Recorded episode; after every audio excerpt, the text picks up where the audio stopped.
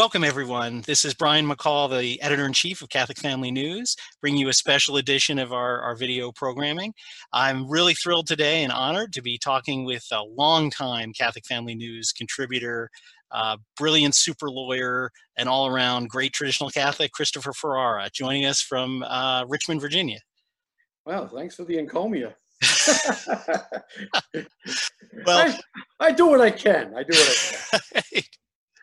Well, and, and we're happy Chris is joining us today to talk about some important legal work he's been doing during the recent pandemic or scandemic, whatever you want to call it, uh, to defend the rights of the church uh, to worship to worship God uh, against the virulent attacks of the uh, atheistic secular Democrat governors uh, who are trying to shut the church down.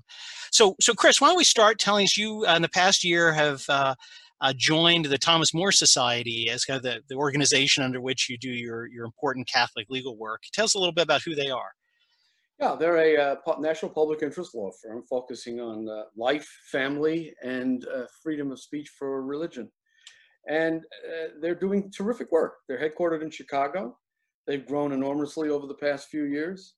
And I handled a case in Philadelphia, an injunction case against a pro lifer. They tried to get him into a bubble zone, keeping him from protesting. The, the judge denied the injunction, and the Thomas More attorney, who was litigating that with me, liked what I did in the courtroom enough to say that you should consider joining us. We had talked about it a few years ago, but this year we formalized a kind of merger of my organization, American Catholic Lawyers Association, with the Thomas More Society, and the merger has been completed. We are now the Eastern Regional Headquarters of the Thomas More Society. I'm proud to be part of their roster of very, very talented attorneys, some of the best in the country. And I'm just uh, uh, thrilled and honored that they would think I'm worthy to join their, their team. It's been great. Well, if anybody has seen Chris in the courtroom, what he means by what I do in the courtrooms means no one will ever get away with not telling the truth or being inconsistent because he will pounce on that detail and uh, and uh, expose uh, uh, lies and falsehoods. So I'm not surprised they were impressed. Uh, well, cross exam is fun. so uh, recently, and again, we know you've done a lot of important uh, legal work in the pro life for pro life uh, advocates and defending them. But, but recently, you've been doing a lot of, as I said, work suing uh, states and governors that have have gone against uh, churches and gone against and and shut them down, right? Uh, so tell us a little about the cases you've been involved in to defend the God-given right to uh, worship God uh, that has been under attack from Democratic governors. Well, there's a challenge to the COVID lockdown in New Jersey. There's a challenge to the COVID 19 lockdown in New York, and there's a pending one we're about to launch in California. In all three states, we see the same pattern. The virus is being used as a pretext to suspend constitutional rights, with a particular venomous emphasis on shutting down indoor religious congregations. And the rationale for this is increasingly ridiculous.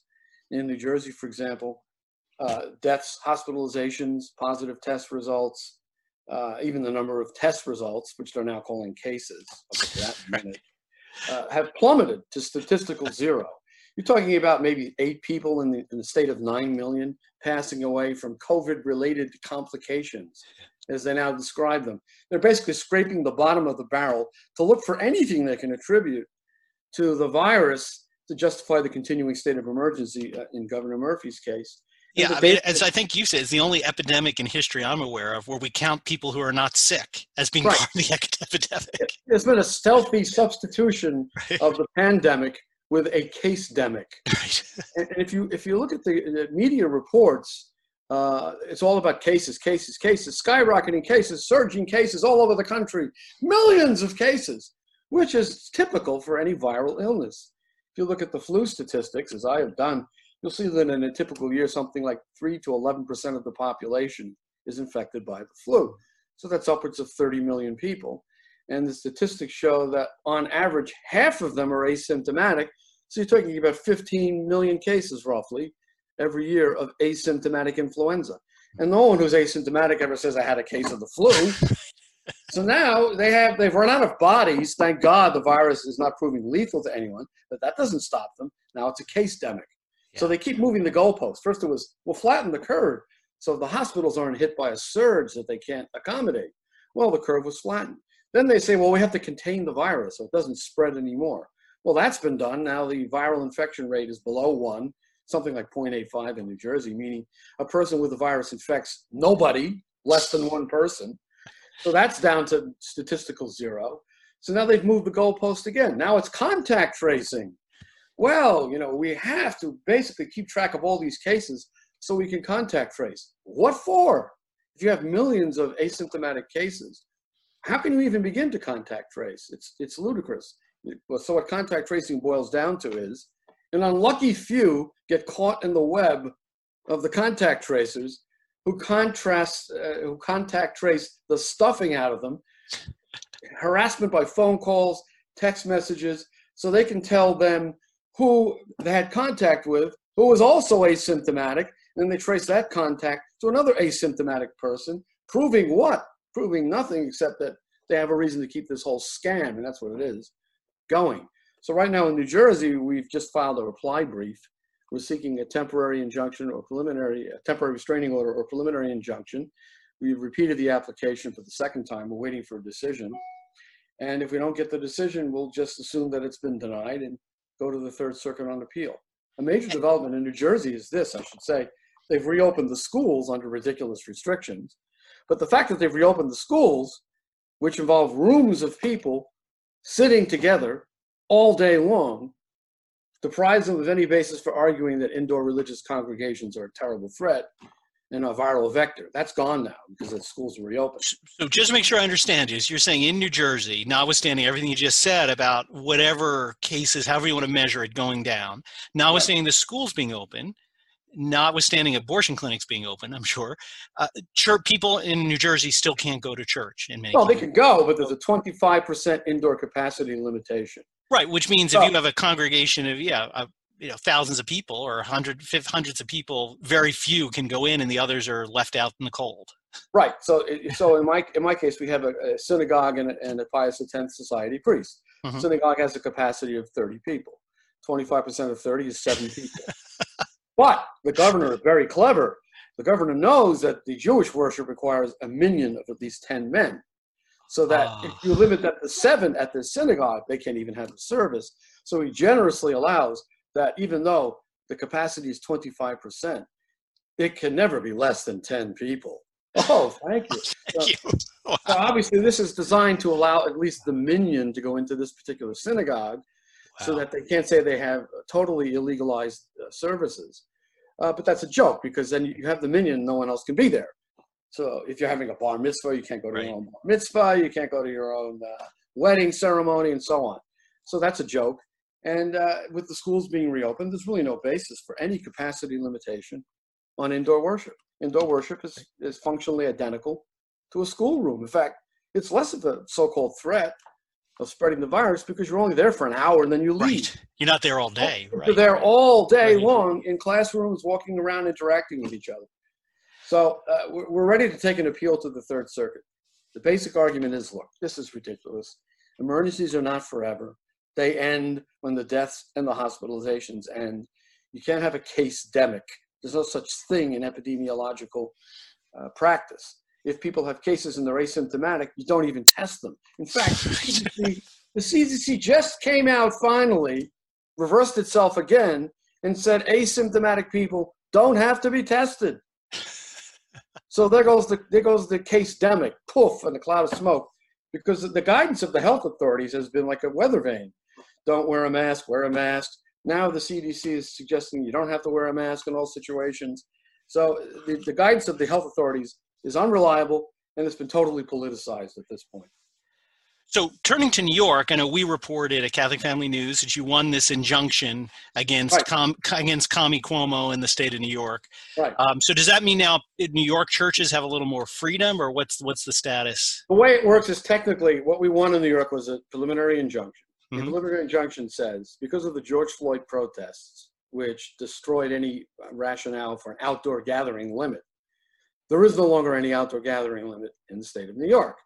As to indoor worship, the 25% in, in, indoor limitation was limited to churches. Everyone else is at 50% or even 100% hmm. indoor capacity for various businesses. So the judge said, that's not reasonable. Why should religion alone be consigned to 25% indoor capacity. So he put them in the same category as so-called phase two industries, which is at least 50% indoor capacity. Uh, that, but the problem within the injunction is we didn't bring a class action. That would have been cumbersome. So technically, you can't say that everyone in the state benefits from it. On the other hand, the plaintiffs in our case, any gatherings that they participate in, uh, outdoor or indoor, are covered by the injunction. And other litigants confronted with the same problem our clients in this case were confronted with can just cite this case in the Northern District and the Southern District, and they Mm. should get the same result if they're in the same situation. So uh, the only other alternative would be to seek some form of standing for a statewide injunction, and we're Mm. looking into that. Okay. But right now, it's on appeal to the Second Circuit. Now, interestingly, they appealed the uh, injunction on the very last day of the Second Circuit, and they don't even want to file their opening brief until November 9th. so I'm not sure what's going to be left of the state of emergency on November 9th, although it's a very safe bet that Cuomo will still say New York is in a dire state of emergency because look at all those cases over there in Connecticut. Right. All those cases over. Wow, look at those cases in Texas. He's even saying. He's saying there'll be a second wave that will come, he says, from the Southwest. And he's basing this on cases in Texas where the per capita death rate per 100,000 is a tiny fraction of Cuomo's. He's got the second worst per capita death rate per 100,000 in the country. Guess who Wow. beats him? Governor Murphy in New Jersey. Two of the tightest lockdowns with the ridiculous mask mandates have the two highest per capita death rates per rates, 100,000 wow. in the whole country. Georgia and Florida, that never had a mask mandate statewide and didn't have the severe lockdowns, have tiny per capita death rates compared to New York and New Jersey, which destroys the whole argument, the post hoc ergo propter hoc fallacy. Oh, it would have been so much worse if we hadn't imposed the mask mandate. Actually, it probably would have been so much better Hmm. judging by the experience in the other states. Wisconsin's another example. Nobody's wearing any masks in Wisconsin, and there's virtually no lockdown going on there. So this is basically a Democrat operation, with a couple of exceptions uh, among the Republican governors. But the most severe, the most draconian lockdowns are basically blue state lockdowns. Well, and again, what I thought, in addition to the legal result you got, which which is great, um, the very fact that you made in open court these arguments that the judge in New York recognized in his opinion are, are phenomenal. That you're pointing out the hypocrisy here, right? That you have the Yeah. mayor of New York and the governor saying, "Sorry, you can't go to church, the most essential thing we do in our life, right?" But oh, if you want to go have a giant protest, uh, you know, hundreds of thousands of people uh, that's fine and I'll come join you. I mean, to just point out publicly and make the, the law, the court recognize this hypocrisy Well, they're, they're is in and of itself. Yeah, I mean, the rationale is just totally ad hoc, Yes. contrived. They turn on a dime depending on the rhetorical de- needs of the moment. So they say X and then they say not X the next day. I'll give you an example. So Cuomo was uh, gassing on about some party uh, in New York City at a bar, and he was absolutely certain that's going to cause a coronavirus spike. Okay? In the same press conference, when talking about thousands and thousands of people marching shoulder to shoulder, screaming and yelling and chanting and singing uh, over the death of George Floyd, there he said, "Well, we just have to wait to see whether there's a spike." Wow. Give me a break. Uh, so it, it's it's totally politicized. It's totally politically expedient. The whole outdoor gathering regime, as as Judge Sharpe correctly saw, was abandoned in an instant when the demands of political correctness required these demonstrations. Now they argue today, or more recently, last in the last week or so, that well, we need to we need to allow these demonstrations because if we don't, there'll be civil unrest and chaos in the streets. So the argument is, if if you want to protect public safety, what you need to do is allow massive gatherings by people who threaten public safety. Right. exactly. It's Wow. just that ridiculous. Well, really just want to wrap up with one question. I think you know it's really important for some of our, our regular viewers, our traditional Catholic viewers, um, and that, that that's this. So you're you're doing you know th- this this work, but you're using the the First Amendment of the Constitution, and as you know, you wrote a, an incredibly uh, phenomenal book on the subject, the uh, Liberty, the God that failed. Right, that our our Constitution, a lot of the principles that our country started on are. are uh, contrary to Catholic teaching or sort of rooted in liberalism.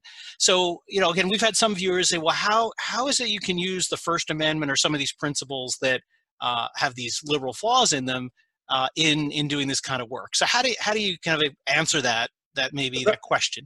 A very legitimate, however, obvious question. So my answer to that is the answer of Cardinal Ottaviani. It should not surprise anyone that we appeal to the rights of man when the rights of God are not recognized. Mm-hmm. And Leo, the, Leo the Thirteenth said the same thing in his encyclical on libertas, liberty, modern notion of liberty. He said, "Look, these cankered liberties are something we have to make use of without violating our conscience until we can restore to society the form and pattern of Christian civilization. So you make use of the rights that are available to you. Now, I wouldn't advocate the First Amendment liberty of Satanists, but I'm certainly going to advocate the First Amendment liberty of Catholics. And uh, so that's what we're doing. In, in every one of these cases, in New York, New Jersey, and the depending on in California, we have priests of the Society of St. Pius X. And I have to say, I have to acknowledge the courage of the Orthodox Jews involved in these cases of mine. Yes. It's absolutely amazing the uh, parallel between the Society of St. Pius X and the Orthodox Jews.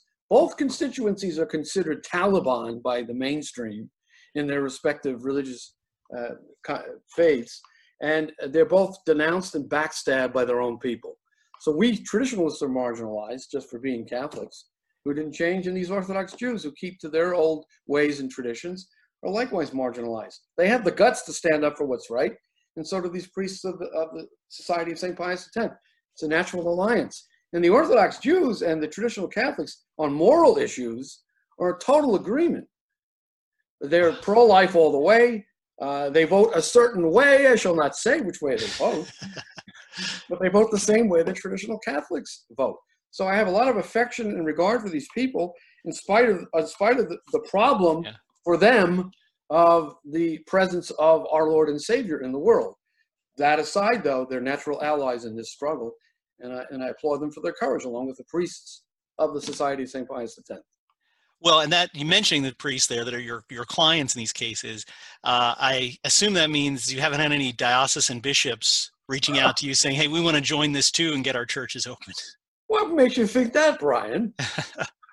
well, as oh, you know, we've said multiple times in our weekly news program when we've talked about the pandemic in the spring, uh, and said in most states, aside from the ones you're talking about, but in most states, if your church is closed, don't call your governor, call your bishop, because like in the state where I spent the summer in Florida, right. uh, Governor DeSantis, an outstanding governor, uh, who who actually uh, put religious services as the number one essential service and exempted them from all the, the state restrictions that you know the reasonable ones that he imposed but he even said this doesn't even apply to them uh, every every diocesan church outside of the society of st pius x every church was shut down for, oh, for months on end and the motto of the mainstream catholic hierarchy is let us give to god what is god and let us give to caesar what is god's